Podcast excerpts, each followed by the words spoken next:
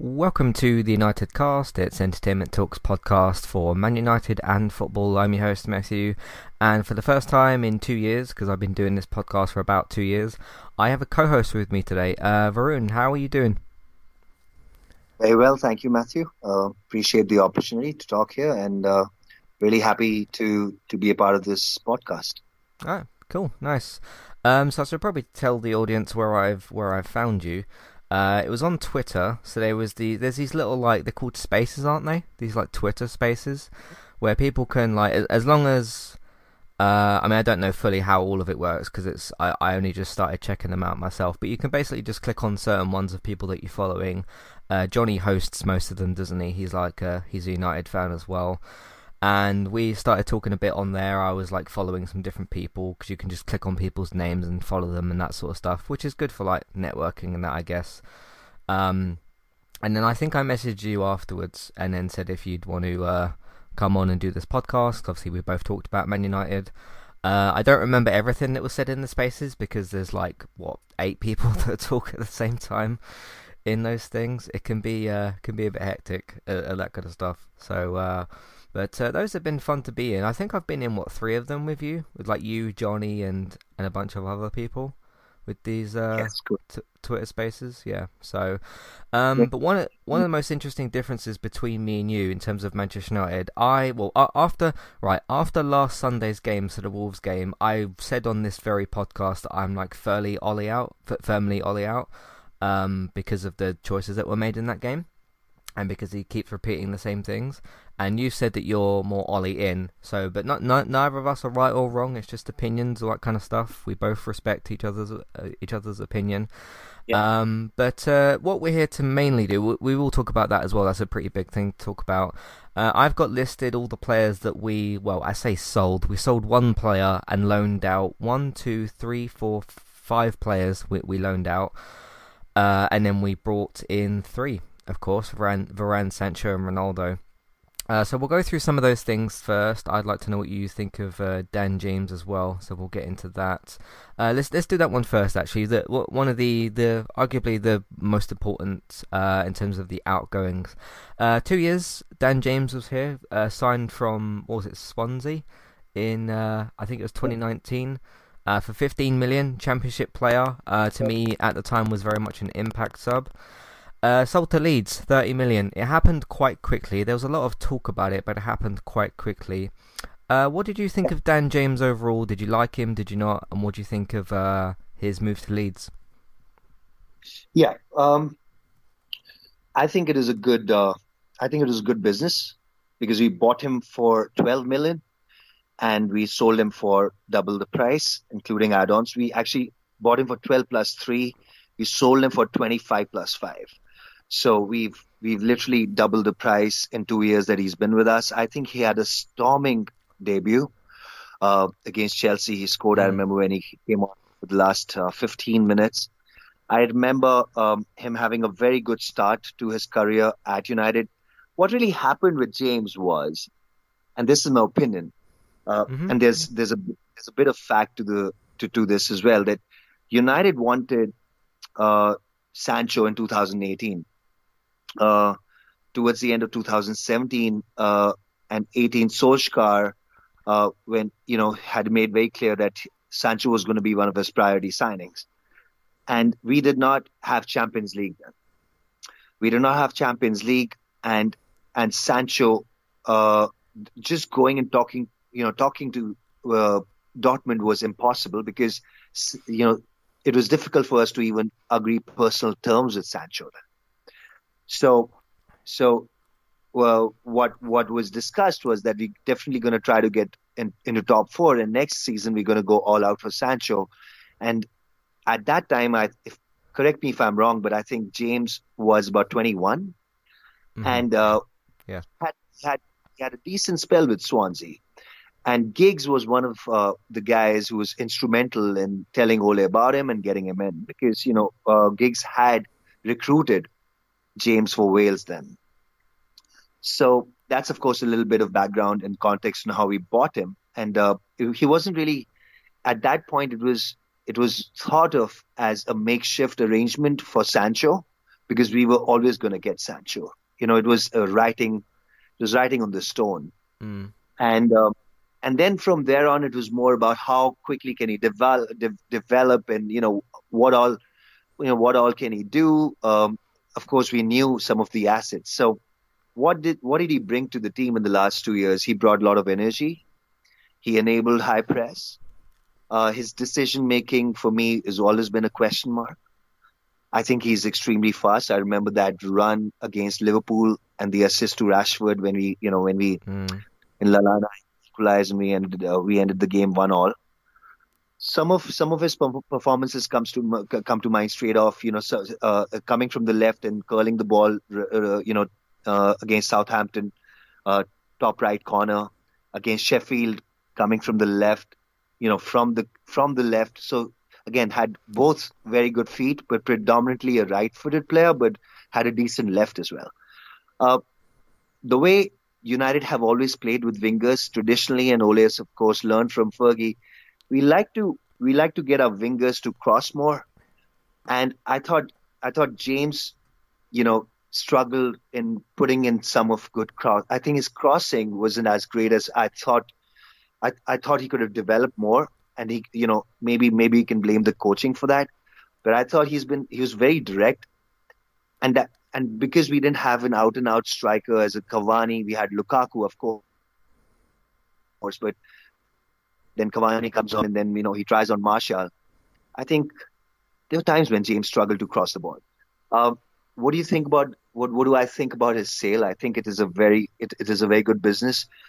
It would have been an amazing business had we been able to sell him and taken that money and invested into somebody like Rice or somebody like a DM and brought that because I still feel that is a black hole in the middle of the midfield. I think that's that's a that's a extremely concerning position uh, for us. I'm looking at the holes that Ole is filling one by one, inch by inch, and I feel the DM position is still there to be filled. And I feel that had we invested that 30 million into you know towards the end of the last two three days before the window closed I would have been ecstatic. But that's that's the only thing that disappointed me about his sale that we couldn't really invest that money. Maybe we'll we'll invest it in Jan, depending on how the season goes. Lingard was another one that you know will he go, will he stay, will he go, will he stay? And of course he had a great game yesterday for England, and and uh, so yeah, a lot of things. But that's that's my that's my take on mm. Dan James. Yeah, I'm I'm very very disappointed that Dan James has been sold, and I'm also surprised as well that it was a permanent move and it happened so quickly. I thought what we could have and maybe should have done was loan with an option to buy. So basically, if we loaned him out for even just one season, just so we can get some more game time, um, and then given the Leeds, given Leeds, you know, the option to say, hey, if he's really fitting in your system, and if, if we don't want him in a year, and we're sure about that, we can, uh, you can either buy him or we can like take him back or whatever. So I'm I'm surprised that that uh, was was permanent and it was so quick. I watched uh, Dan's interview. I can't remember who he did it with, but it was on Sky Sports, and he seemed relatively. Because I was trying to watch James's tone of voice, his body language, because he was in like a Leeds kit. He was at uh, Leeds' uh, stadium, and he'd like just gotten settled in with um, moving there and stuff. And he seemed like content. He didn't seem sort of like ecstatic or happy or like sad or any sort of way. It seemed like maybe that was what was supposed to happen in the first place. That we weren't actually really supposed to get Dan James, and that he was supposed to sort of go to Leeds. So I'm, uh, it, it, that's a, it's a very curious sort of case as to yeah, you got the Giggs, yeah. White Wales connection, and all that. But um, I don't know. Seems like uh, like it, there was a bit of sort of I don't know. Was he supposed to go to Leeds straight away? Did we need to get him? Did we actually want him? That kind of stuff. Um, but I, for me, in terms of Dan James, I don't think. I, I think apart from his first year, maybe. I think after that he wasn't really used properly, and especially with his well, his what is now his last Manchester United game and I remember saying this on the review thing on the on that Sunday. And now I don't I don't know if this is like supposed to happen or if this is an Ole tactic thing, but him and Sancho because they were both playing on the wing on that game against Wolves, and they kept switching over and switching over and switching over, and I get what the kind of the point of it is supposed to be is to maybe confuse the defense and switch around your players and like you know create a bit of confusion maybe. But the thing for me where Dan James has been misused is when he's been played on the right. He look he doesn't look comfortable on that side. And I remember um, the build up to that Wolves game and like even different YouTubers and people that were on Twitter, nobody was sure who was on the left and who was on the right, Sancho and James. And the the really frustrating part about that bit to me was we signed Sancho specifically because we didn't have a proper right winger, and then you started the game and San- and they were in to to me they're wrong positions. When you've got James and you've got Sancho, Sancho goes on the right, James goes on the left, and you just you settle it like that. And I remember saying as well with um with Wan-Bissaka because I talk a lot on the show about like pairs of players. Like you got your two centre backs, you got your left um, winger and your, your left back. You got your two pivot midfielders, and then you got your two right side players that need to build a relationship with each other so that you can they can communicate better. In that game against Wolves, there were four people that played on the right hand side of the pitch because it start it was a mix of Dan James and Sancho who kept switching over. Then I can't remember exactly what it was, but there was two substitutions. One of those caused Greenwood to go on the right hand side, and then I think it was Greenwood was subbed off after that, and Dalot was on the right hand side. And it's like th- it's things it's things like that where you think is that unsettling Wan-Bissaka because like let's say Wan-Bissaka's now looking at that Newcastle game, it might be Sancho on there, it might be Ronaldo, it might be Greenwood, it might be I don't know who who it might be on the right hand side, and I'm wondering with Wan-Bissaka if he's thinking each game like I don't know who's going to be playing like in front of me on that right hand side. Um, but that's ultimately that's my kind of verdict on the Jan, Dan James thing. I really liked him as a player. I thought he offered something that our other wingers don't quite offer, which is that work rate. Because Rashford doesn't really do that. Martial doesn't do that. Sancho is very new here anyway, so we have to figure out what he's going to do. But then the thing is with Sancho, he's on the right side, and if you're going to pick Martial, James, or uh, who's the other one? Uh, Rashford. Those go on the left. Um, and I just ultimately think it came down to a case of misusing the player, and he just found the exit door. I, I, I think I don't know. So it's it's yeah. a bit of a it's a bit of a sad one for me because I do think that we definitely should have kept him or at least just loaned him. Yeah. You know. So. Yeah, I can't disagree with that. Um, I think you made some very interesting points. I I see. Look, I was personally uh, tilting towards him going out on loan, and I, I still feel he can have a career at United. But my, you know, my my take on Dan James is he's a very unconventional sort of a player, right? But an, another thing about Dan James is when I look at Pellistri and I look at Amad and then I look at Elanga, I feel I prefer those guys in the team, right? I, I want Amad to, to, to get more games. I want I, I, I thought Pellistri should have stayed this season, but with Sancho coming in, we had no option but to let him go. Uh, saw some of his games uh, and his performance uh, during the preseason. I thought he was electric. Uh, I've seen, I've been watching Pellistri very closely. Uh, you know, I watched La Liga a lot, and I've been watching him for Alavés. And he's, you know, he comes off as a sub. He usually hardly starts, but usually comes on from the bench, off the bench, every second game. And he's been very, I, I'm personally very impressed with him. And he does that Dan James, you know, pressing and high energy. If I was to pick one of them, I would pick Pellistri because he's much younger and I think he's he's a better crosser of the ball and has a more sensible head over his shoulder. Dan James li- looks little, you know, his his his mind when he's with the ball looks a little corroded to me you know, looks a little confused. Looks like he's he does the hard work, he'll run through players, and then when it comes to press the button, he presses the wrong button or he triggers the mm-hmm. wrong decision. Uh, that's been my issue with Dan James. I would have I contemplated uh, in my head uh, a loan move for him, but then when I look at Elanga and I look at Pellistri and even Amad, I wanted both Lingard and, uh, and, and Dan James to go. So Elanga and Pellistri can then have a good, clear path ahead of them, and then they can be completely blended into the team. I really like both of them. I'm very personally very impressed with Elanga. I'm actually a very big fan of Elanga. I've been watching him a lot. I watched a lot of youth. Uh, you know, I'm subscribed to um, uh, MUTV, and I I watched a lot of uh, you know these guys, and I've been watching a lot of Elanga, and I was very happy that he was included in the first team this year, and you know had some real good games towards the end of the season. Uh, last season, you know, against Wolves, he scored, and he had a couple of real good games too. So that's that's so all in all, just to just to cap it off, I'm not disappointed he's gone because you know we have options. We have options. You know, in the youth system, we have options. You know, uh, with Amad and you know with Elanga and with Pellistri, and I would want to see them develop because they're really, really talented and they're very young. And I think Dan James, uh, you know, had, had two years to show, and he's done he's done brilliantly in some games. He's been found mesh.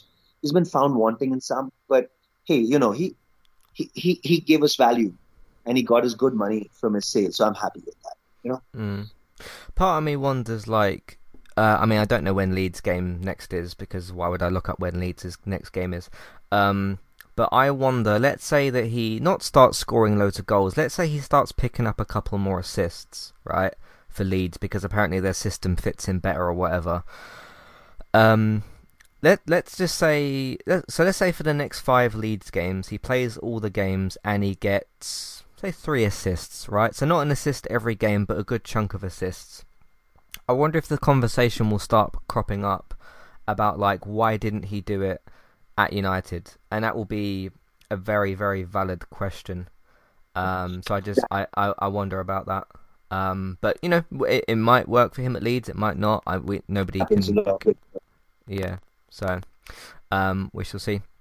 In terms of uh, yeah, moving on. Oh, were you gonna go? Yeah, just we, we play we play Leeds in February unless we play them in the in a in, in an FA Cup or Carabao. Before that, we don't know fixtures will be out.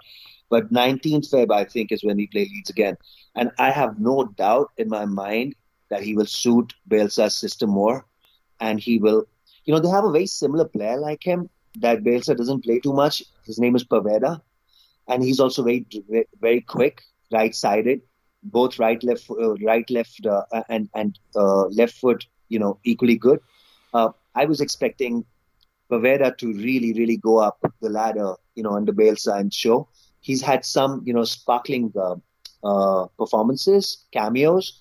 but it'll be interesting to see how he fits in both Poveda and and they've also gotten Gibbs White, I think now, if I'm not wrong, on loan. Or I could be wrong, I don't know.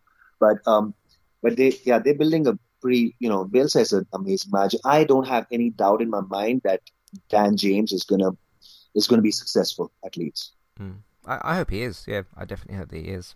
Hi there, and thanks very much for listening. Today I'm here to tell you about our two different affiliate links. The first of which is our Amazon affiliate link. That's where you can shop on Amazon. We can get a small cut of what you spend, but it won't cost you anything extra. So whether you're get, getting a gift for somebody else or treating yourself or maybe both depending on the occasion. We can get a small cut of what you spend but it won't cost you extra. You can find the link to our Amazon affiliate link in your show notes. The second affiliate link for today is our Kualu affiliate link. If you want to get started with a website and a domain name of your choice, you can simply sign up with Kualu using the link in the show notes. They also have a live chat support system that's in the bottom right hand corner as well. So if you need help with getting set up, Kualu will be able to help you with that as well. The links for both of these can be found in your show notes for Kualu and the Amazon affiliate link. If you would like to get the ad-free versions of Entertainment Talks podcast and support us along the way, you can simply sign up over on our Patreon page. You can sign up either as a creator or as a patron. There's no difference there for the time being. And you can get your ad-free podcasts over there. It's a great way to support us on Entertainment Talk and to get rid of the ads and get your ad-free podcasts you can also support Entertainment Talk on Patreon at the $3 level tier. This gets you a chance to request a review from us of your favourite TV show or film, but it's one per month, so one TV show or film review per month. It's up to you which one you want to choose. We will watch a few episodes of the TV show that you choose, or of course if it's a film, we'll just watch that film and we will review that for you on that month. And then when it gets to the next month, you can request a new TV show or a film review of your choice. That's $3 level tier. That does also, of course, include your ad-free podcasts for the month as well. Thank you very much for listening and enjoy the rest of the show. Um, let's move on to two other players that you did bring up and are very much were very much in the conversation: Lingard and Martial. Uh, neither of them left. There was obviously a lot of talk about Lingard going to West Ham because he went on loan the end of last season and did very well. Really did do quite well, and it made sense, I think, to everyone at the time. I was like, hey, just stay at West Ham and keep scoring goals and doing what you're doing. Uh, didn't happen. He did say that he wants to uh, fight for his place at Manchester United. Now, if Dan James has no place left in the squad and was sold, um, and you've got Ronaldo there, you've got Cavani and Greenwood and Rashford and etc. etc. Pogba plays on the left sometimes. With all those players I just mentioned, and you know, with like the Diallo's loan failed, so he's still at the club. Obviously, you got uh, Elanga that you mentioned, uh, Pellistri that you mentioned uh, as well. I don't know how Lingard and particularly Martial with his recent form get into that team because if you've got available to you let's say like Greenwood, let's say you've already got a front three available to you, which is let's say Ronaldo, Cavani, Sancho, just for an example. You're not. Are you really going to put one of those three players on the bench and then put Lingard or Martial in? Especially if you know, at the end of the day, in in terms of this whole team, if Ronaldo's available, he's not going on the bench. You're not putting Cristiano Ronaldo on your bench, and you're not putting Rashford or Lingard or Martial or really anybody in his place. As much as some people like Pogba on the left, and obviously you could put Ronaldo up front, Pogba on the left, whatever you want. There's a lot of different combinations you can do with those front three. I just don't see whether it's Martial down the middle or on the left, or Lingard on the right or on the left, wherever you're going to put them. Hell, if if Ole even tries to put like Lingard up front or whatever you have for those combinations, right? I just don't see if you've already got three players that can fill those spots for a particular game how Lingard and Martial get into that team. Um, what do you what do you think of kind of their futures, and I suppose with Martial's poor form recently? I I have a very controversial sort of an opinion about Lingard. I uh, I, I, I like Lingard. I you know I've always liked him. He's one of you know he's he's one of our own. He's you know he's risen through the ranks. I have a lot of respect for him, especially what he's gone through in his personal life with his mental illness and you know uh, you know, stuff with his brother, personal life, and all of that, and then being, you know, being able to come back, not having gotten much chance last season, then goes out on loan, has a great spell with West Ham, then comes back and does okay in the preseason. Now, you know, with England, he's doing really well too. I, my thing with Lingard is that he really, he is one of those players who likes to play in spaces. Mm. And that's why he excelled at West Ham because West Ham had two real good midfielders in Soucek and Rice, and they, they played they played a very good defensive line, and it and they were very good on the counter when Lingard came on, and that is when he came on uh, and joined the team, and that was the time when they were playing. Moyes was playing a lot of good, uh, you know, attacking football, but they were also playing very good, precise, uh, precise counter-attacking football, and and some of the goals that he scored and some of the assists he had was really when they were attacking, counter-attacking, and he had spaces to run. He's like a floater. He's not very fast, but he's a good ball carrier. He's a good ball carrier. You know, he's good with the ball. He can run into spaces. With United, he doesn't really fit into this team because we we don't have we don't have a problem with players uh, who can attack on counter. We, I feel is one of the best counter-attacking footballers in the world we got Sancho, who showed with Dortmund, who was he was one right up there, and then of course we got you know now Ronaldo is coming in. He's he's you know he's the, one of the best when it comes to counter attacking football too. And then Martial is good with with pace as well. And then you bring in Bruno and everybody. So where does he fit in? I I think honestly I don't think he's going to get many chances. And I know and I'm saying that because I really I really feel like I can get into Ole's head. I you know, I've been following him so much and been trying to understand, you know, what is his logic behind some of the substitutions he makes and how he chooses and picks his team. And I'm thinking to myself, how is he going to play Lingard? Because he really wanted him to go, but then he didn't want to disappoint him because, you know, he's an academy player and somewhere he felt the need to respect his decision and he's kept him. And now I'm thinking the only way he, he comes into this team he he's not going to start unless it's a dead rubber or it's a cup, you know, a, a, a, a very one-sided cup game that you know where he's resting his main players. But in the league, if he's going to start him, he's not. He's going to bring him off the bench, and he's going to. I think, and I, I sort of agree with that. And this is my opinion. I think he's going to bring him on when he's resting uh, uh, Bruno, or he is, uh, you know, he's going to sub him for Bruno because Bruno, I think Lingard is best fitted in that Bruno position. He's not really a winger. He's not really a striker, but he he he has he can play as a false nine and he can play as a number ten. And I think that is where Lingard can fit in, but I don't think I don't see I don't see him starting any game for us. And I see him as a backup to Bruno when he wants to rest Bruno. I don't think that'll be a bad ploy because he will get some spaces because Bruno also runs, you know, runs in that free role a lot if you see. And he does, you know, he'll yeah. run, he'll do the press. He has to sit back and assist. He can do that as well. Maybe Lingard can't do that because Lingard can't sit back and you know play as an attacking midfielder, but he can play as a guy who can play behind a striker. So that's that's a little bit about Lingard. Martial.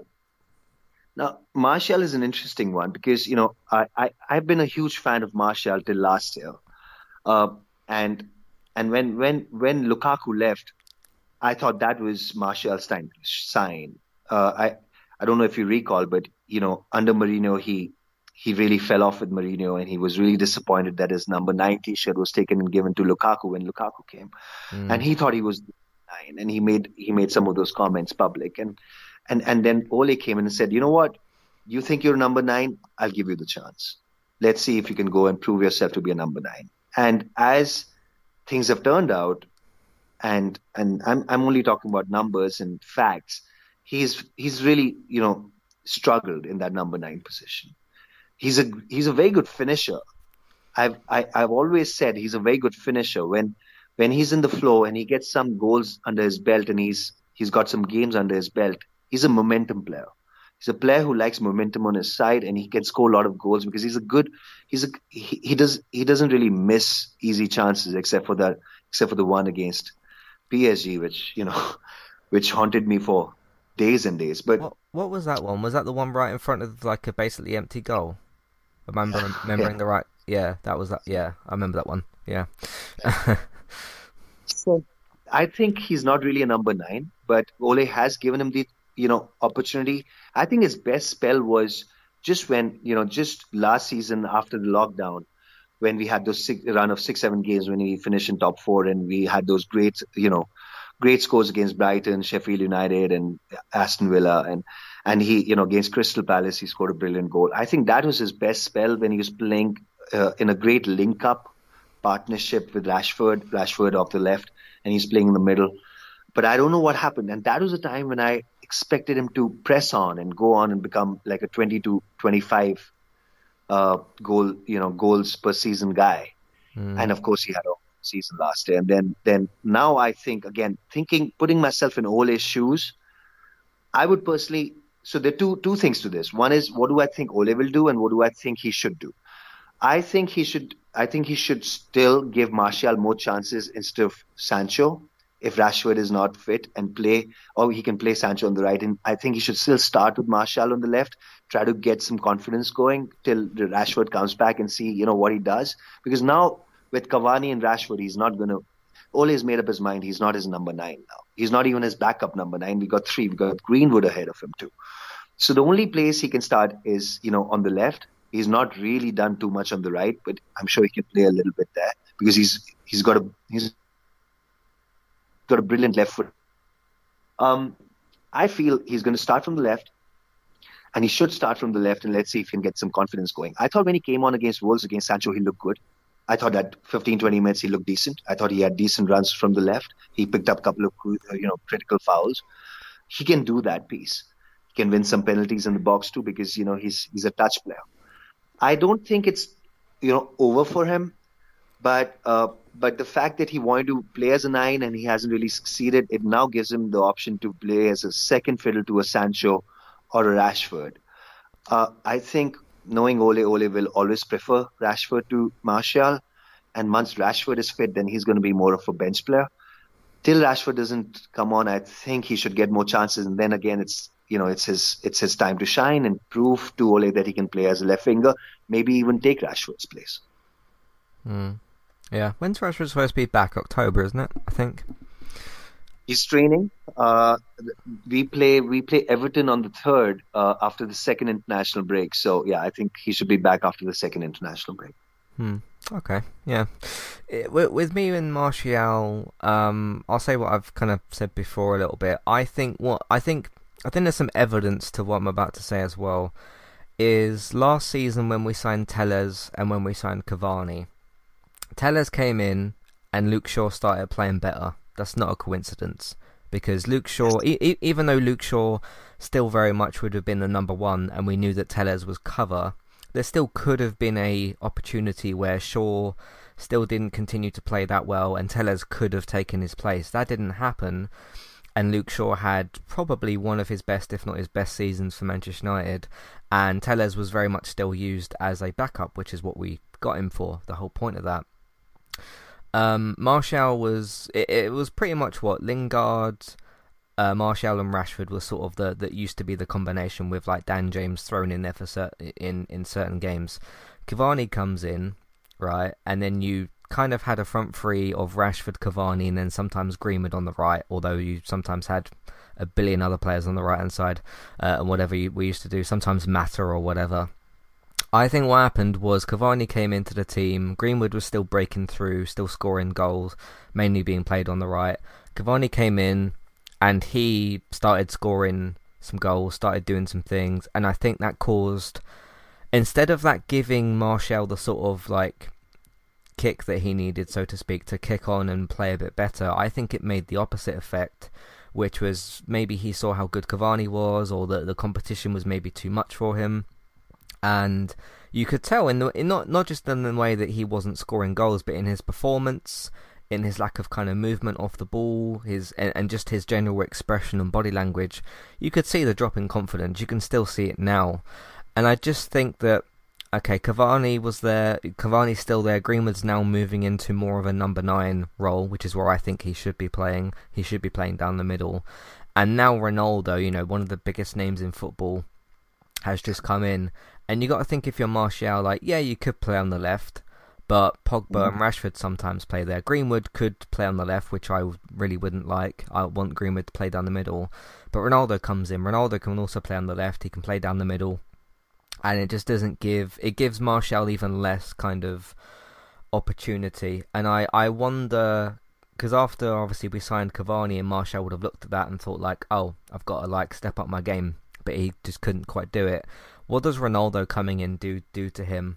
And then the fact that Greenwood, you know, what's he scored? Has he scored one in every game so far? I think th- three in three, isn't yep. it, for the for the start of the season so far? I think that's a good, Matthew. I think that's a good point, and you know, it's a it's a, a more, more more than um, more than just a good point. It's it's the timing of the question because today Van Beek's agent has sort of uh, given given given some of the stuff away in his you know in his latest quotes. I don't know who has he been talking to. It's been very intriguing, and um, I've been following this whole Van Beek, and of course you know we can have a separate podcast on the whole Van Beek issue, but uh, but Van Beek's agent has gone ahead and said that, uh, and he's he's in a way given away uh, you know Ole's strategy. And he's saying that Ole, you know, in the most recent conversation he's had with Van de Beek, the plan was to, the plan was that Van de Beek would play in the midfield because Pogba would get pushed where, you know, and put would play as a left winger. But now with Ronaldo coming in, Pogba is going to come back into the midfield, which now also arrests most of the opportunities that, that he thought Van de Beek is going to get. Uh, it, it will it won't be limited, but you know he's gonna he's gonna still have to play second fiddle to Pogba, and uh, you know and of course uh, Bruno, and and come off the bench, where where the agent said that he was thinking he's going to start more games because because Pogba will leave that position for Van de Beek to start in because Van de Beek, uh, because Pogba would would play on the left, but what he's saying is that with Ronaldo coming in, uh, Ronaldo coming in, what that does is that pushes Pogba back into the midfield position, which which is a little confusing because because Ronaldo comes in for Cavani really, and Cavani probably because he's not going to play Cavani and Pogba. Sorry, Cavani and uh, uh, I lost my thought there. Sorry, Ronaldo Ron- together. Ronaldo, yeah. So he's not going to play Cavani and Ronaldo together. So Cavani, Cavani literally is your number nine. So Ronaldo plays as a number nine, and then he's got Sancho, and he can still play Pogba on the left, and he can still play Van de Beek in the midfield. But but if Rashford is fit and Rashford comes to the left, then I know that Pogba will get pushed back into the midfield in a double pivot. So my my I, I'm not even thinking about Martial because I'm thinking more about Van de Beek because you know what happens to Van de Beek is uh, he's been cons- consistently, constantly been consoled and told that he's going to get chances, and now you know now every day the you know this is getting little you know, I won't say it's getting ugly, but it's getting more and more complicated with his agent talking so much about internal tactics and stuff, which I, which I personally don't think is, you know, should be the case. Ole should put, you know, nip that in the butt and, and, and talk to Van de Beek and say, ask your, you know, ask your agent to, you know, to, to just, just, just shut up. And I've, I've told you that I'm going to give you chances. But if Ole is not saying that to Van de Beek, then Van de Beek is is telling his agent to go and you know say whatever he wants to. Because see in the end you know he's his agent and he will he will vouch for him and he will say things that he feels are are are derailing his progress and uh, derail, derailing his development. See there's no this this whole Van de Beek situation is so uncanny because 40 million is not a small amount to buy a midfielder and put him on a bench for 2 years. And and more than that 40 million uh, you know considering how big an amount that is, was spent during the pandemic when the pandemic had just hit us.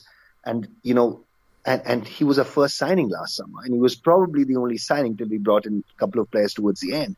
So, so I really question, you know, Ole's thinking behind the signing because it must have given him enough time to think, you know, who he wants to bring in during the pandemic, and then they spend 40 million, and then they get him, and he still doesn't know what position he wants to play him at. So that that is really, you know, um, it's it's it's baffling, really. I mean, uh, why would you spend, you know, so much of time bringing a player in and not even know uh, what his best position is? Now you're saying, okay, I, you know, I want to play him a, as a pivot because I don't want to play him instead of Bruno because Bruno is of course the number ten, and I think I think Van de Beek can play in the pivot. Now you're saying you're, you're going to bring Pogba back. Going back to your question about Martial, uh, I agree with everything that you've said. I think he's really low on confidence. He's had opportunities, and and if he, you know, honestly, Matthew, I can only see him playing as a winger right now. Uh, even though I feel that he can still play as a false nine along with Ronaldo in that position. I think just behind Ronaldo is a very good position for him because he's a again see players like Sancho, Martial, Van de Beek, Bruno are give and go players. They are very good with short passes. They're mm. one touch players. They don't give the ball away too much. Bruno does because sometimes he takes unnecessary risks and things like that. But that's the way he is. And, you know, it's gotten him a lot of reward. So why change that?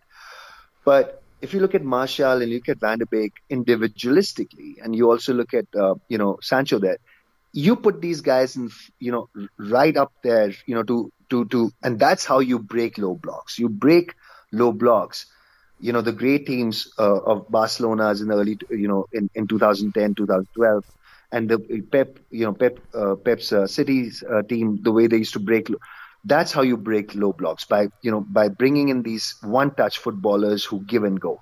And I yeah, think Sancho, Van, yeah. Sancho, Sancho, Van de Beek, Martial will be so good in breaking low blocks.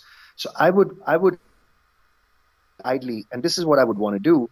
I, I would want to have Sancho on the right Van de Beek as a number eight, and then Martial right behind uh, Rashford, uh, sorry, Ronaldo as a false nine. And then you're looking at, and it's almost like a 4-4-2, but not not really a 4-4-2 because because you know Martial can come back into a into a three. So then then you got then you got Pogba, Van de Beek, Bruno, Sancho, Ronaldo, and Martial can break any team down, any team. Mm. Yeah, yeah, I get what you're saying. Um, it's interesting, like hearing you talk about like the, the how how we should sort of line up and the the whole pivot thing as well. Because there's only, at the end of the day, there's only so much space for uh, a certain amount of players. You can only pick ten outfielders. Uh, four of them are the, are the, back four, obviously, and then there's, there's, only so much space for like the pivot and the the wingers and all that sort of thing. The the thing, the problem with the, the, what's going to be really interesting now with this whole uh, the, the way that Ole lines up and Ronaldo's inclusion. If Pogba plays on the left, right? Which is what Ole has like kind of preferred to do and has liked to do, at least as long as like Rashford is is probably out. Um, and let's say you've got like Ronaldo up front or something, Pogba on the left. I still don't think Van, Donny van der Beek is getting in either at the 10 or the 6 or the 8 because he loves playing Fred and McTominay, which takes up both those those spots. And then he likes to put Bruno in front of those two anyway, and that leaves no space for um for Van, for uh, that leaves no space for Van, van der Beek apart from the bench, which is where he always kind of is. Uh, I did a, I did a podcast a few weeks ago called "The Curious Case of Donny van der Beek," looking at like the price and Van der Sar's involvement and um, looking at his actual stats and everything. Um, his mm-hmm. stats just for the Premier League for last season, Van der Beek. He started four games in the Premier League, so there's 38 obviously. He only started four, and he was brought on as a sub 15 times. Now you got to think of the amount of mm. times he brought him on in the 83rd minute, the 89th minute sometimes. How much? Probably at least about 10 of those. So he really just hasn't had the opportunity. Um, I think to really and when we have seen him start in games or or do some certain things with like build up play and the quick passing, he's looked mm-hmm. really good. I just think the thing that's getting in his way is not necessarily Pogba in the pivot; it's McTominay and Fred and mm-hmm. um, I suppose this can get into our sort of lineup discussion, which I guess we're we're already sort of on anyway, and the whole like yeah. Ole, Ole in, Ole out stuff. It's yeah. because Ole doesn't like to really substitute people. He doesn't really rotate his squad enough, and then we saw again in the Wolves game on Sunday, Fred was a mess for the first 15 minutes, yeah. falling over, chasing after players, miscontrolling the ball. He still stayed on the entire game. And you got to think as Van der Beek, right? They're all watching that performance. They're all on the bench watching the game. Uh, Ole's there, K- Carrick McKenna's there, uh, Van der Beek's there, whoever else was on the bench is there, and everyone's watching this poor Fred performance. And we're struggling to break down Wolves, and he's keeping McTominay and Fred there. And I don't have much as a problem with with McTominay. I actually quite like him, but he keeps Fred there. And you got to think as Donny, you got to think like, please get me on that pitch. Like, just let me do like this. Fred guy isn't doing anything right now. Like he because he, he, tried to chase after was it Raul Jimenez or something, and he fell over and Jimenez almost scored. Uh. Sorry. Trincao. It, it was one of the Wolves players. Yeah, he he ran after, and then he just fell on the floor. So. Yeah, sort of sat him down and and then Van Bissaka made that brilliant save. Yeah, yeah, and you got to think like that that that's where it does come down to the manager and the the choices, um, and that sort of thing, and just keeping Fred on, and I don't know, it's it's, it's just things like that. Uh, I do want to get yeah. we, we have some we have some other players in a minute to talk about that went on loan that we'll talk about in a sec.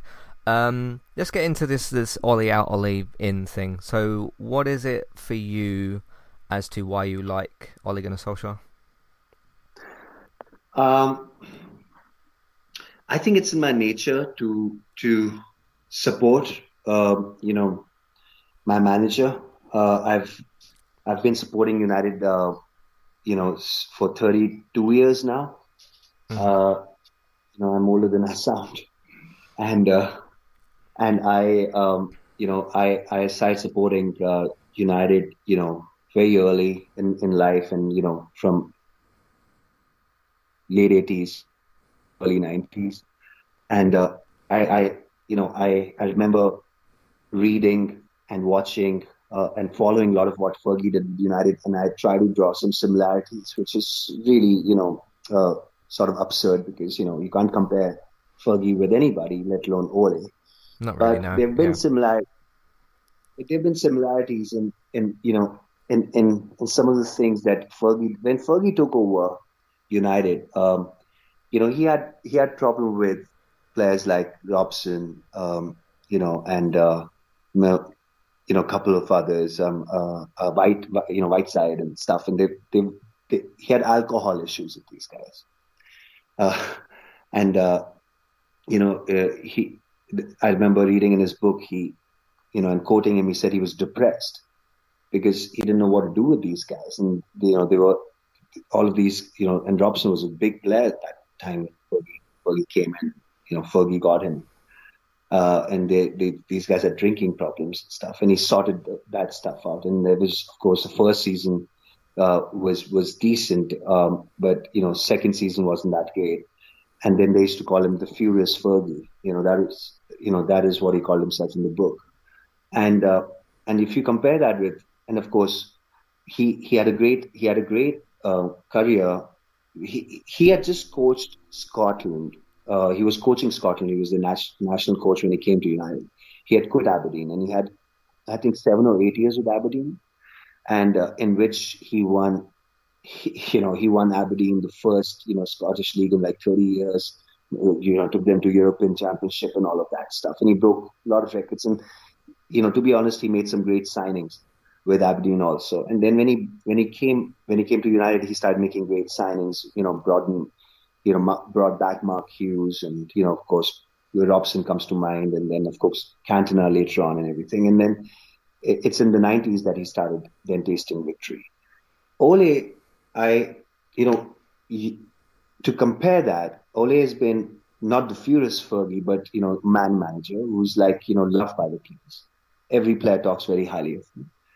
He's made that change because he understands that you know he can't be Fergie in today's day and age because modern football is not easy to manage. You know, mm-hmm. they have ages in their years, they have families in their years, they have everything, they have exposure, exposure, social media, money, wages, contracts, thousand things. And and and the, the you know manager has to change his approach and how he manages people. And I think he's done that fantastically. I give him credit for that. Uh, the way he's handled the Pogba situation, the way he's, of course, Van de Beek situation is an exception, uh, barring that, I think he's, he's, he's, you know, the way he's improved a lot of players and what he's brought out of, you know, players like Bruno and, you know, of course, Rashford, uh, you know, in the beginning of his management and then, you know, now, and some of the signings. So there's a lot of positives. And then there's, there's, I know this sounds like a cliche, um, but there's, there is a touch of, uh, progression. You know, there's development there is we are far better than what we were under you know when Jose left us. We are a far better team. Uh, I will credit Ole for that because he's you know he's responsible for bringing you know players like Varane and Maguire. I was in Spaces today and somebody told me that Varane and Sancho are not Ole signing. I'm like, gosh, I mean, what the hell are you guys talking about? But yeah. I mean, he's been chasing Sancho since he came to United. Sancho, yeah, exactly. Yeah, I mean, it doesn't even make sense. But you got to give credit to the fact Ole, you know, has brought in some real good players. You know, remember the signings from last four five years ago. Barring, I think Mourinho was backed very well. I think he got some real good players. Uh, except for Di Maria, which was an expensive signing. I think Van Gaal got some shitty signings. You know, the Darmians and the Rojos. Oh, Blind was. Yeah. I mean, signings, right? So we've been through all of that, and now I'm feeling now when I see Varane signing, you know, Sancho signing, Maguire signing, Van Bissaka has also not been good. I know people have their reservations about uh, about Van Bissaka, but I've got my own opinion about Van Bissaka, and I think with Dalot coming in, he's going to get pushed too, uh, because da- Dalot comes with a lot of good, you know, he comes in good form, comes with some good performance behind his back, breaking into the Portugal team too for the Euros. So Dalot is going to push him too. And then, uh, you know, the and then Van de Beek signing, which which we all thought was a great signing at that point, but it is, you know, of course, not worked out till now. I think mm-hmm. Dan James signing that signing, you know, you and I agree to that. Uh, so some of the players he's brought in, I, year on year development is very important. My thing, you know, um, Matthew, as a United fan and being, you know, slightly old school too, and, and, and you know, being so involved in every day to day Man United life, I literally live Manchester United every day the thing with me is that I, I, I like to, I, I like to not look at some of his mistakes and define them as, you know, diabolical or fireable mistakes. You know, game management issues, not making the right substitutions, losing the Villarreal final. I don't think those. I know I, I can list down and list down my frustration like any any other Ole out and say, you know, that Villarreal final was there to be won, should have never gone to the finals. I know, but then I ask myself the question: Does he deserve the sack for losing the Villarreal final and making the mistakes he did? Because Fergie would have thrown the kitchen sink in the last 15 minutes. But did he have the players to bring on to then impact the game? People say we should have brought in Van de Beek. I mean, the guy had like you said, he he started only four games before that, and you're expecting a guy like him to come in and change the whole game in the 60th minute. So, of course, you know, it doesn't make sense looking at looking at what he had on the bench at his disposal. Now, fast forward three months, you yourself said that you know we got players that are pushing players. You look at Shaw; he's got a great backup in, in, in Telles. You look at uh, Varane, great backup in Lindelof. Look at Maguire, great backup in Bailly. Van de, uh, uh, the goalkeeper situation, two very good goalkeepers pushing each other right back. Now you got Van Van Bissaka, uh, you know, being pushed by Dalot. You go into the midfield. You got, you know, of course, you got the we we, we, got Matic there, who you know, who I think is now, you know, over his, you know, is through with his glory days and is not the same player he was. But then he got Fred and McTominay there, and then he got uh, you know, then you got Van de Beek there, and then you got Pogba, Bruno. So you got six, seven midfielders. They're pushing each other depending on who he plays. And then you got Sancho can be pushed by Greenwood if he plays him on the right. You got uh, Ronaldo being pushed by Cavani, and then you got, of course, you know, Rashford being pushed by Martial, who, you know, I mean, nobody can deny he's a great talent and a great player, still only 23. So this is this is how I look at uh, look look at the squad today and say three months ago he could we could never say we had a squad. Now I can say that Ole has a squad. And if if we were to rewind and go back into that Villarreal final, maybe you know if he had, if and, and, and again people talk about the fact that he never made substitutions. If you look at the Wolves game, if if you look at the Southampton game, he brought in Sancho in the 55th minute. Never did he do that in the whole season last season. Uh, you know, and then he made uh, then then uh, against Wolves he brought in Cavani uh, in the 50, uh, you know, I think 60, 60th minute, and then he made you know then then he brought in um, then he brought in who was it? I'm forgetting. In 75th minute he brought in somebody else. So yeah, I know, yeah. I, I I know that he see making substitution is not is is not a is is, is not a chronicle uh, you know disobe- disobedience of management. It is it is what you have at your disposal, and you make you're taking that call. You know, in in football management, as a manager, you got to make those decisions, and you got to make them at that point. Last season, everyone criticized him for his game management and not being able to make the substitutions. And he was, you know, and there was a time I felt that okay, you know, let me give him the benefit of the doubt and say maybe maybe that's because he doesn't trust the players on the bench. But can he make the same can he make the same excuse now? The answer is no. And now you will see him making more substitutions and making more attacking substitutions because that is that is what he's that is what he knows. There's nothing else he knows because he played in those in, in, in that team of class of 90, 92 and with those players and with with Fergie where I mean he was a classic sub, you know, and he used to come on 65th minute and score four goals. So of course he understands the meaning of you know making impact substitutions, making the right substitutions at the right time. But I just I just feel that last year he just didn't have the options, and today he can't make that excuse. Mm, why yeah. am I why am I Ole in? Because I feel that he has the team now to challenge for the title. Will I be Ole out if we don't win anything? Hundred percent, yes. Because you know three times, three years, and giving him as much time as we've given him is a lot and uh, he's been measured. He's been he's been weighed, and is he he will be found wanting if he doesn't deliver. Uh, sacking him now is not correct because you're reinventing the wheel. You're bringing in somebody like Conte who will play a very different system, and maybe Bruno won't fit into that system. Maybe Varane would fit into, fit into that system. Maybe Sancho would wouldn't fit into that system. And then again, we we going back to square one, and we reinventing the wheel. Uh, I always said that I'll be Ole out once he's back and he asks for the players he wants and he doesn't deliver. Yeah. And then I say, okay, it's time for him to go. I don't think that time was last season. I think now he's been, he's gotten, I think we've had the best transfer in the last seven years. He's got the transfer window that he was, he was craving for. And now is his litmus test. Now he has to deliver. And then six months down the road, around, you know, Christmas or even past Christmas, if we are not even in uh, contention for the league title, then I think then I think he you know it's time for him to go. Even if we finish in top four, I don't think he should stay because I think he's going to get enough chances now, and he's gotten enough chances, and he's got the players he wanted. He didn't get the DM. Maybe he didn't want it. Maybe he trusts. Uh, I don't know what the thinking is. You know, we we are not part of we're not part of these you know meetings that happen. We don't know what you know what is behind the scenes. But there surely has to be some conversation around why he didn't get a DM and who is he going to play. Uh, maybe pulls a you know pulls a rabbit out of the hat. God knows what he's going to do. But see, that is his problem. That is not my problem. That is not your problem. That is not the board.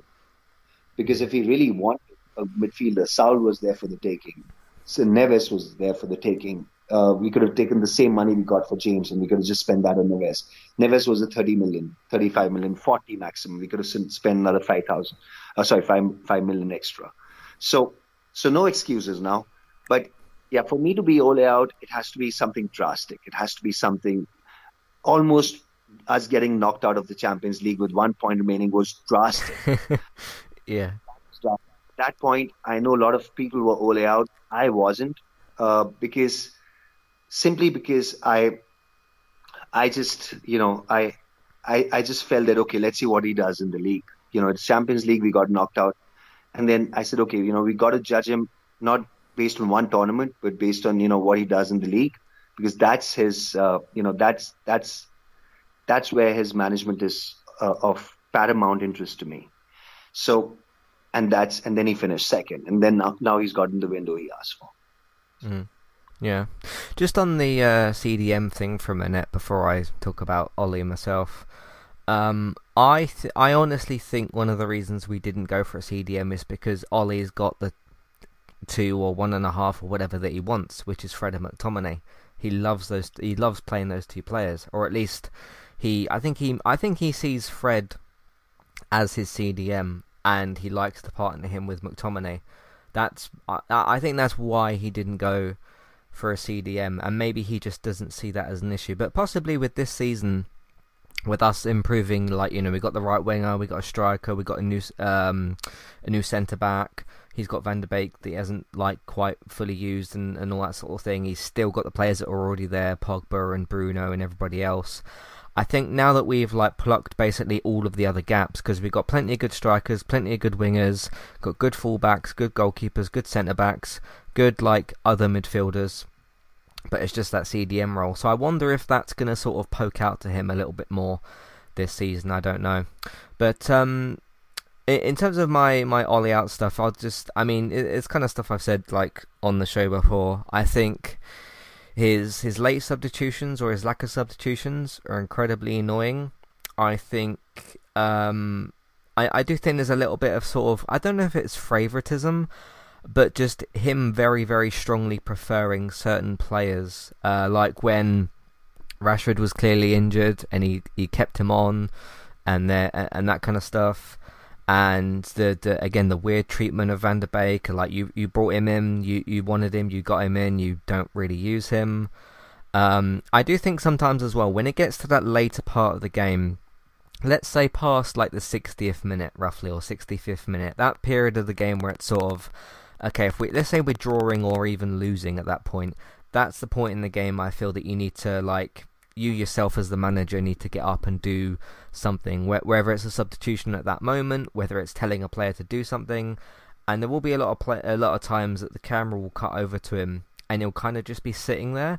Now he might be thinking of certain things that we're not. We don't know what he's thinking. We can only see the expression on his face and his body language, which I do think still tells us certain things about him. But it's just the way he kind of sometimes seems to sit there and seems to think that the situation is like okay.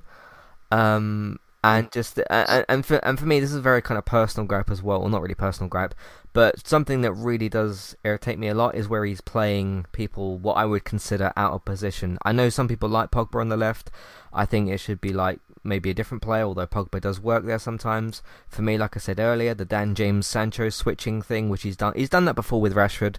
He's done that before, I think, with like James and Greenwood uh, not James, yeah, James and Greenwood or Rashford and Greenwood, where he keeps swapping the wingers over, um, or when he's, I don't know, the, the times he's played like Fred and Matic, which is our worst pivot combination, which I think he did in the second game, I think it was, uh, which was the, was that the Southampton one, the the one one game, and he left Fred and Matic there, and it's like okay, you need to be bringing on somebody attacking or putting somebody attacking there.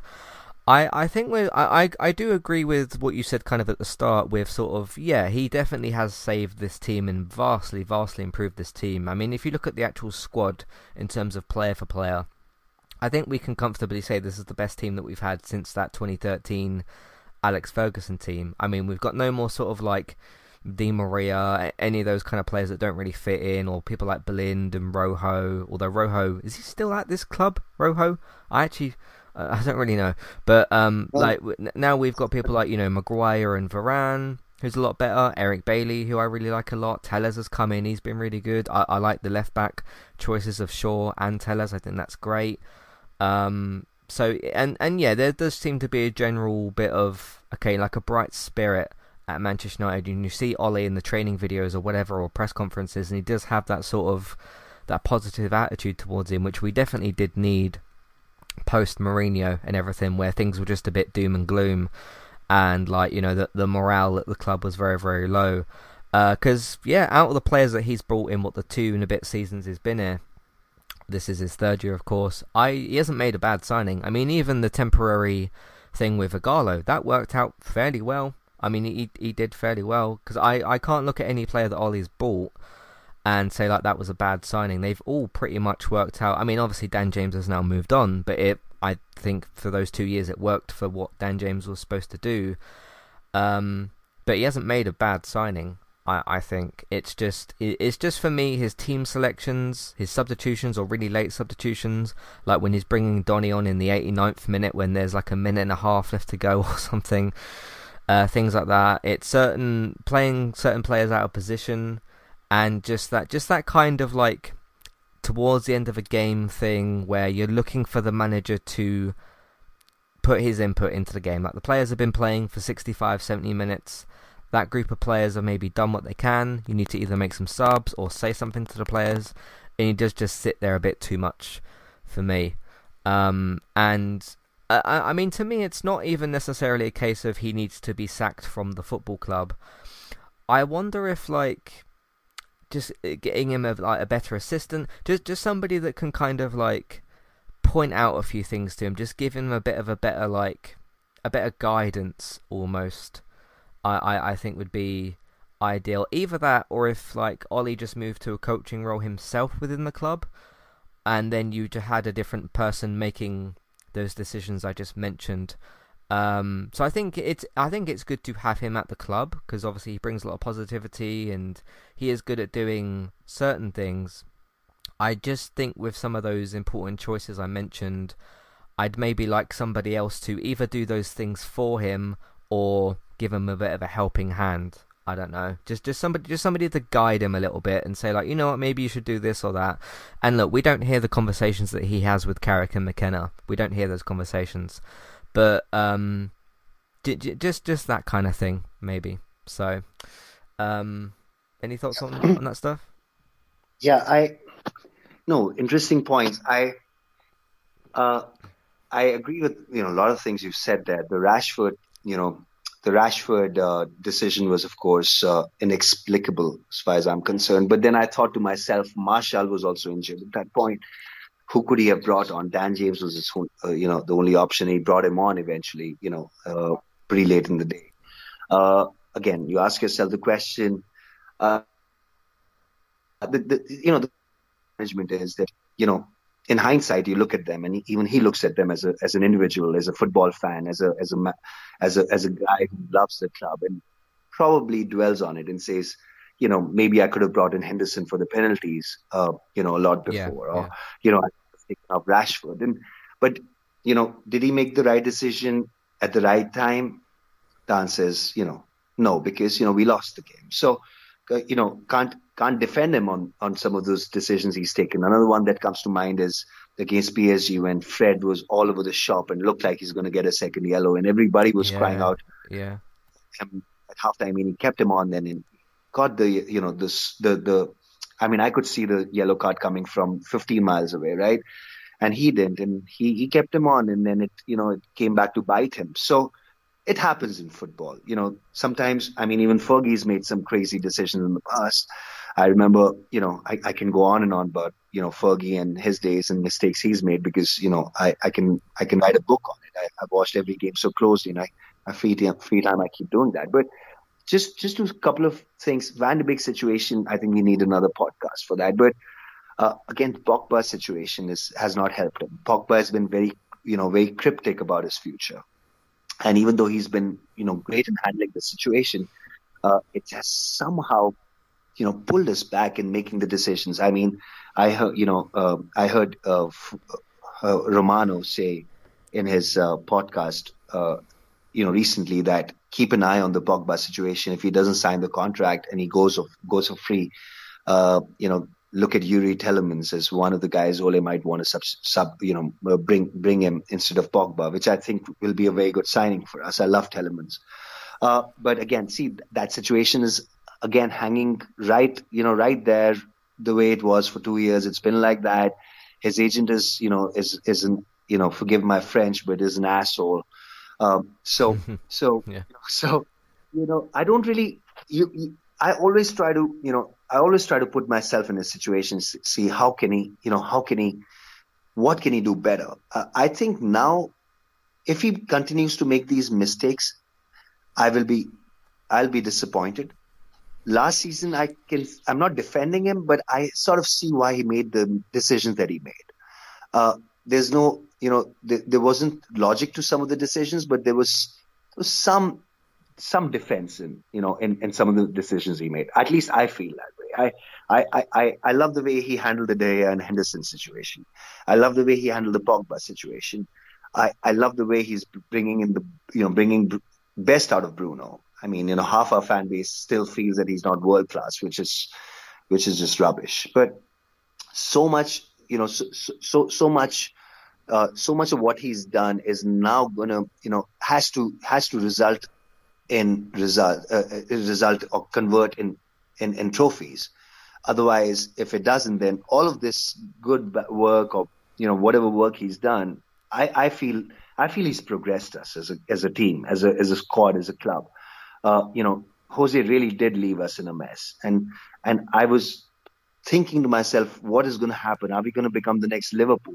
And suddenly, you know, in two and a half years' time, he's at least made brought us where we can challenge for the title. I think this team can really win the league this season.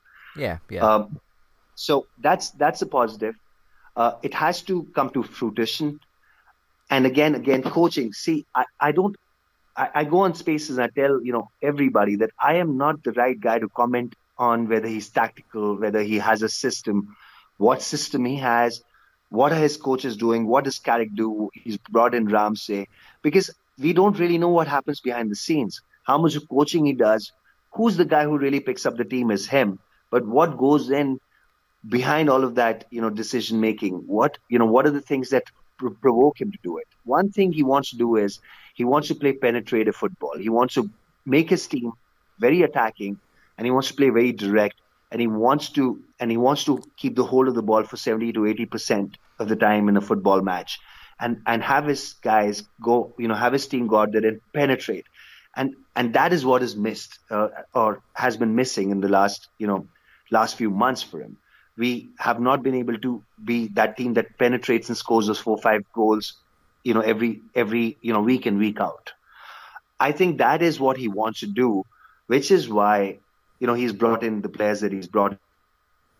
And I think Varane I know a lot of people disagree with this, but if you saw the game against Wolves, you must have seen the high line that Varane and Maguire played. And I yeah. think they're a very good, make a very good partnership. You know, some real senseless people sometimes say things like, you know, Varane uh, and Lindelof should be the partnership. I'm like, okay, let's not even talk about football then. You know, Maguire, and Varane are really a partnership made in heaven. You know, they they, they will complement each other. I saw the way they were working each other off before the match started and they were, you know, working on positional play. Varane has experience, so he can dictate that to Maguire. Maguire is the captain. There's respect there. And then they both played high line, which is why there was, you know, there was just Fred there. Uh, Fred wasn't the right personnel for that job, but at least he realized what is what his organization is going to be with Varane coming coming there, you know, in the heart of the defense with Maguire he for the first time against Wolves, you know he would have gone with McTominay and Fred. Okay, McTominay was injured, so he would have probably gone with Matic and Fred. But he didn't go with that formation because he realizes Varane coming in, he doesn't need those two guys protecting his two, you know, fantastic CBs. He just needs one sitting in front of them. Whether that's going to be Fred or that can be Van de Beek or that can be Matic will be left to be seen. One more thing I want to say, mm-hmm. you know, in all this, and people don't really credit preseason, and I know, you know, at the end of the day, it's preseason, man, but I saw Van de Beek have an amazing preseason. And we had this game against Everton where we smashed five, you know, four goals, and Bruno had a amazing free kick that he scored. And Van de Beek played with Matic in that pivot role, and they were excellent. They were excellent. So maybe you know a Matic Van de Beek pivot can work for us if Pogba plays, you know, on the left. If Pogba comes back and plays in the pivot, then of course Van de Beek sits. But if Pogba plays on the left and Rashford is not fit yet, I think that that could really, really be a very good, you know, uh, a very good formation. Because then what will happen is that Matic will also play little ahead, you know, off. If you see Matic's, you know, uh, uh, match positional play and you, you take out the stats, you will see that he spends 60% of his time on a football field playing between the two CBs, literally between Lindelof and Maguire as a third centre back. Mm. Now with Varane coming in, he can push forward, and and Matic can put, still give in good 40, 45 minutes on a football field because he's still a very good holder of the ball, and he still has very decent, you know, uh, passing, you know, distribution yeah. uh, of passes, and and you know, and and and again, for that to happen, he needs to be a little progressive, which basically then brings Bruno and Pogba into the game as attacking midfielders. That yeah. can still happen. So those are some of the things I'm thinking of. See, for me, you know, like the great Abraham Lincoln said, you know, people see things, you know, and say why, right? And they complain. For me, it's like, you know, I see things as they never were and say why not. So for me, you know, I want to I want to look at stuff that I feel that are there and we need to tap in them. And I, I, I just feel that he's not he is the manager of one of the biggest clubs in the world. He can't be that bad, man. You know, he can't be that bad. He he has great minds behind him. He, I'm sure Ferguson talks to him too. Bob, you know, Bobby Charlton talks to him too. You know, Robson, Brian Robson talks to him too. He's got great, you know, set of you know legends around him. You know, he's got the Cantonas also who still come to you know come come to the games. So I'm sure there's something that goes on behind the scenes that we don't, you know, that doesn't really meet the eye. Which is mm-hmm. why I don't, yeah. which I don't jump on that, you know, that bandwagon about, you know, about sacking him and stuff. Yeah, yeah. Um, I mean, at the end of the day, at least we're not Arsenal at the moment. yeah. Goodness me. What are they letting nine goals and not scored any? Christ. Yeah. Oh, I, oh dear. Yeah. I to think. Yeah, but. Yeah, they're in. Uh, yeah, if you're, I mean, I don't know why you'd be an Arsenal fan and listen to this. Maybe you're just curious, but uh, I think you should be very scared if you're an Arsenal fan right now. So, um, but uh, yeah, I, I agree with like some of the points and stuff that you've made. So, um, but yeah, it'd be interesting to see. You know, this Saturday, um, Newcastle at Can't home. Wait. Uh, Ronaldo's Ronaldo's coming home. I hope. I'm assuming he'll get massive cheers and a big applause and a big welcome. Um, and uh, that's that's the next episode that we'll uh, hopefully be, be doing. I don't know about your availability on uh, Saturday. We'll sort that out at uh, at some point later. There's also some talk that that game won't be shown on TV on BT or on Sky Sports, which really confuses me because if you think this is Ronaldo's return game and it's still Manchester United, uh, hopefully they'll ho- hopefully hopefully they'll sort something out. I don't know. So. Um, there'll be riot if that. yeah. yeah, yeah, that would be that would be very weird not to put that on TV. Uh, the the very last point I want to touch on is uh, Tuanzebe is loaned out. Diallo was going to be loaned out, but the, that loan was failed, so he's staying at Manchester United. Williams is loaned out, and Pereira and Pellistri are uh, also loaned out. Uh, any quick sort of thoughts on any of those particularly? Yeah, I just uh, feel a little uh, bad about Amad's loan, you know, f- uh, falling through. I thought uh, that was that was going to be very good for the kid, and I, I thought had it had it been to a Premiership club, it would have been awesome. Um, but of course, he was going to. I think he was going to uh, Turkey or somewhere. I don't know. But anyway, um, I think Pellistri loan. I don't quite agree with. I think you know he can still be around the you know first team. I I, I really like Pellistri. I, I think uh, you know him playing alongside Sancho in some of the cup games could, could be a little helpful, but it's fine. I mean, you know, he's gone to Alavés, he's gone to La Liga, he's you know he's going to have a decent season. Williams, I'm very happy with. I, I really don't think Williams has a future in United. Um, I think I'm very happy. Let's see how he fares at Norwich. I I'm very happy with Tuanzebe loan. Uh, I think Tuanzebe still has a future at United. Uh, he's still very young. I like Tuanzebe. I think he just needs more game time. Uh, he's had some real good games against, uh, you know, for United last season. PSG comes to mind. Mm, um, yeah, definitely. And, uh, and, who's the last one you said? Um, P- Pereira. Pereira, uh, man, I, I, I just uh, that's the only disappointing one. That has to be a permanent deal. that mm. has to be a permanent, uh, you know, a pre a preseason Pirlo. but but I, I, I, that's the, that's the one I'm disappointed about. I hope we get about 15, 18, 20 lakhs for him. You know, well, sorry, I keep saying lakhs, 15, 18 million for him. You know, whenever whenever we can sell him. But but the rest, I think we did decent business. I I personally feel we should have been able to. Uh, you know, in terms of outgoings, I'm happy with the loan moves. I'm happy with every loan move. Pellistri also, at the end of the day, you know, I can give it to him. It's good. He's young. It's good that he goes and gets more game time. He's not starting every game, but you know he's getting game time. The disappointing part is the outgoings. I thought Mata, you know, okay, if they're keeping him in the squad because he's a great squad, you know, player, and a lot of people look at him. There's some logic behind that. I understand. So they renewed him for one more year. Okay, fine. I don't think how much money. I don't think we would have gotten much money for him. I think Matic, we should have sold. I think you know, if he's not going to play Van de Beek, then he should have loaned him out or sold him and gotten a proper DM. And if he and and honestly, if you know if Lingard was there to be sold and you know and and be a part of that Rice deal, then you know we should have made that happen. But okay, you know Lingard, I understand we touched about that. So you know he we can sell him. He wants to stay. He wants to you know sit on the bench. That's fine. Uh, but but I think Pereira should have definitely be sold. I mean, look at some of you know I mean look at some of the players Chelsea and even have been able to ship, you know, have been able to ship out. Liverpool have been able to ship out, you know, Shaqiri kind of players for 12 million. They bought him for 12 and they sold him for 12. So I think Pereira, we should have been able to at least get 15, 17, 15 lakhs for him. I know it was just too much to ask for, but that's my only disappointment. Yeah, we're we're very bad at getting rid of players. Like we really yeah. can't seem to ship players off, if that makes sense. Um, but uh, I, I agree with you. I really do like Tuanzebe a lot. I feel like he should have been, been given a lot of chances, especially with the amount of times that Lindelof has messed things up. Uh, I mean, to me, in terms of the players that we've got for the centre backs, I like Maguire. I didn't know. I mean, I saw Varane play before. I really liked what we saw of Varane. Keep him, obviously. He's just got here, obviously.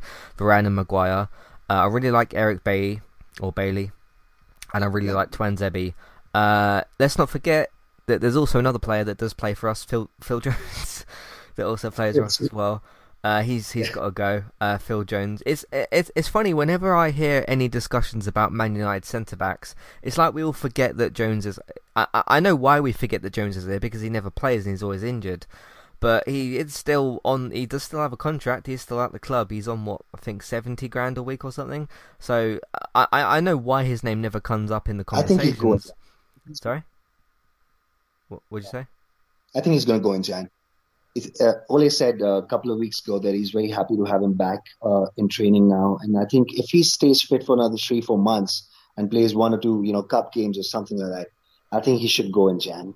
Yeah, yeah. Um, but that's a weird. But, but yeah, I, I would basically go with those four centre backs, which would be Maguire, Varane, Bay, and Tuanzebe. I really like those four players. So, I, um, I, I I, I prefer Lindelof to. Uh, sorry, I, pre- I prefer Tuanzebe to Lindelof. Lindelof has what he's done in the system. Just one last thing on the defense. If you saw us defending last season and you conceding goals and came back, what 21 in, in 21 games and one, right? Some kind of a record. It was but, bad, yeah, yeah. if you if you if you saw out of those, and I, I was looking at some of the stats, we conceded a, a goal, and you know, from a set piece, one goal every third game, and that was a lot to do. I know, you know, you should not you should not uh, put blame on just one individual because of you know because of uh, the mistakes the whole defense makes, but Lindelof just can't do zonal defending. He just can't. He loses his position position time and time again. He loses his organization, uh, you know, uh, organizational, um, you know, uh, uh, play, and and every time you know he's tracking back and somebody has to cross, he does. He never sees a man behind him, and he misses the ball, and the guy, you know, just there, there's a guy there. You know, it happened with Leipzig. It happened against Sevilla in the you know in the in the semi final. So so some of the mistakes that he's made, and Bruno really lost it with him, and you know there was you know yeah him. I I just don't like Lindelof. I know people. The only good thing about Lindelof's game is his you know his ability to pass and progress the ball further. But listen, you're a defender. You got to do the defending first. That exactly. comes, you know, that's exactly right. Yeah. So yeah, I. Mhm. Yeah, yeah. No, I agree with you. I agree with your points there. Um, it's I, I remember a lot of times last season when it was Maguire and Lindelof, and we'd be trying to run backwards, you know, run back towards uh, track back or whatever, and the player would be charging at our defense, and it would be Maguire and Lindelof, and it would be genuinely a bit scary because you'd think, yeah. not, not, no, no disrespect to Maguire, that's why Varane is here because he's the quicker defender, but neither of them are quick enough to catch the player, whoever it is. Lindelof usually couldn't tackle whoever that player was, and it was just very scary uh, in terms yeah. of you know like okay we're this that's a moment when we're in trouble uh, defensively, but hopefully Varane can fix uh, some of those problems. Yeah. So. I, I wouldn't be surprised he plays him as uh, you know right back because you know Lindelof has played as a right back for Sweden also, and for Benfica as well. I won't be surprised if he you know, if in certain games, maybe big games where we, you know, in the Champions League second leg, we we have, you know, we, we can't concede a goal or something, and we need, you know, we we need to be strong at the back. That he comes in in, in, that back three, and and Dalot plays as a, you know, as a flying back along with Shaw, and he puts Lindelof, Varane, and Maguire in the back three, which won't be that bad because Varane, Varane, what Varane will do is he's the captain of that ship now and what he'll do is he'll bring in man, you know, man-to-man defense, and he'll take away the zonal defense, which you know Maguire and Lindelof are so bad at. So if Lindelof, if Lindelof can sit next to Varane, Varane will make sure that he doesn't lose his, you know, organization, and he, he doesn't lose his defensive, you know, uh, you know, his defensive uh, uh, mindset when he's tracking back and stuff. So I I don't I won't be surprised if that happens in big games where he's, you know, in the Champions League European night. We need, you know, we got a one love, uh, you know, uh, advantage in the first leg. We need to sit back and defend, defend, and hit someone. So I think he can come in handy there because he's a right-sided player and he can play as a right back too. So he, he, you know, that he, he could be, he could be utilized. Mm. Yeah, we'll see, see what Ole decides to do. So, uh, that's everything we've got to talk about. Quite a lot that we covered, um, and of course it was your first show, so that's uh, that's fantastic as well. Uh, like we said, we'll try and organise when we're going to do uh, or talk about Saturday's game if we can actually watch it, depending on what channel it's on or whatever. Uh, but uh, we shall we shall see what happens there. Um, in the meantime, listeners, if you want to let us know what you think of the new co-host and everything, or what we talked about, we talked about a bunch of stuff here. Um, you can write in uh, Matthew at entertainmenttalk.org, Twitter eTalkUK. There's a contact page and information in your show notes. Uh, let us know what you think of uh, Varun uh, as a new co-host. Um, I don't know if you'll be able to do like every episode. I might have to do certain episodes solo, possibly, or we'll see kind of what happens. It's a it's a very long season, so we'll see what we can uh, come up with and whatnot. Uh, but write in, let us know what you think of everything and uh, we'll we'll kind of go from there. Uh, before I do the outro and everything, uh, where can people find you kind of online and stuff? You do have a Twitter account if you'd like to share that. Yes, I you know I'm Varun M, uh, MUFC, and um, I can you know and I can I'm you know very active on uh, Twitter, and you know I I will be happy to share my Twitter handle. I mean that's where I can be found. mm-hmm. Cool, cool. Do you do like anything else online or? any other sort of podcasts or anything?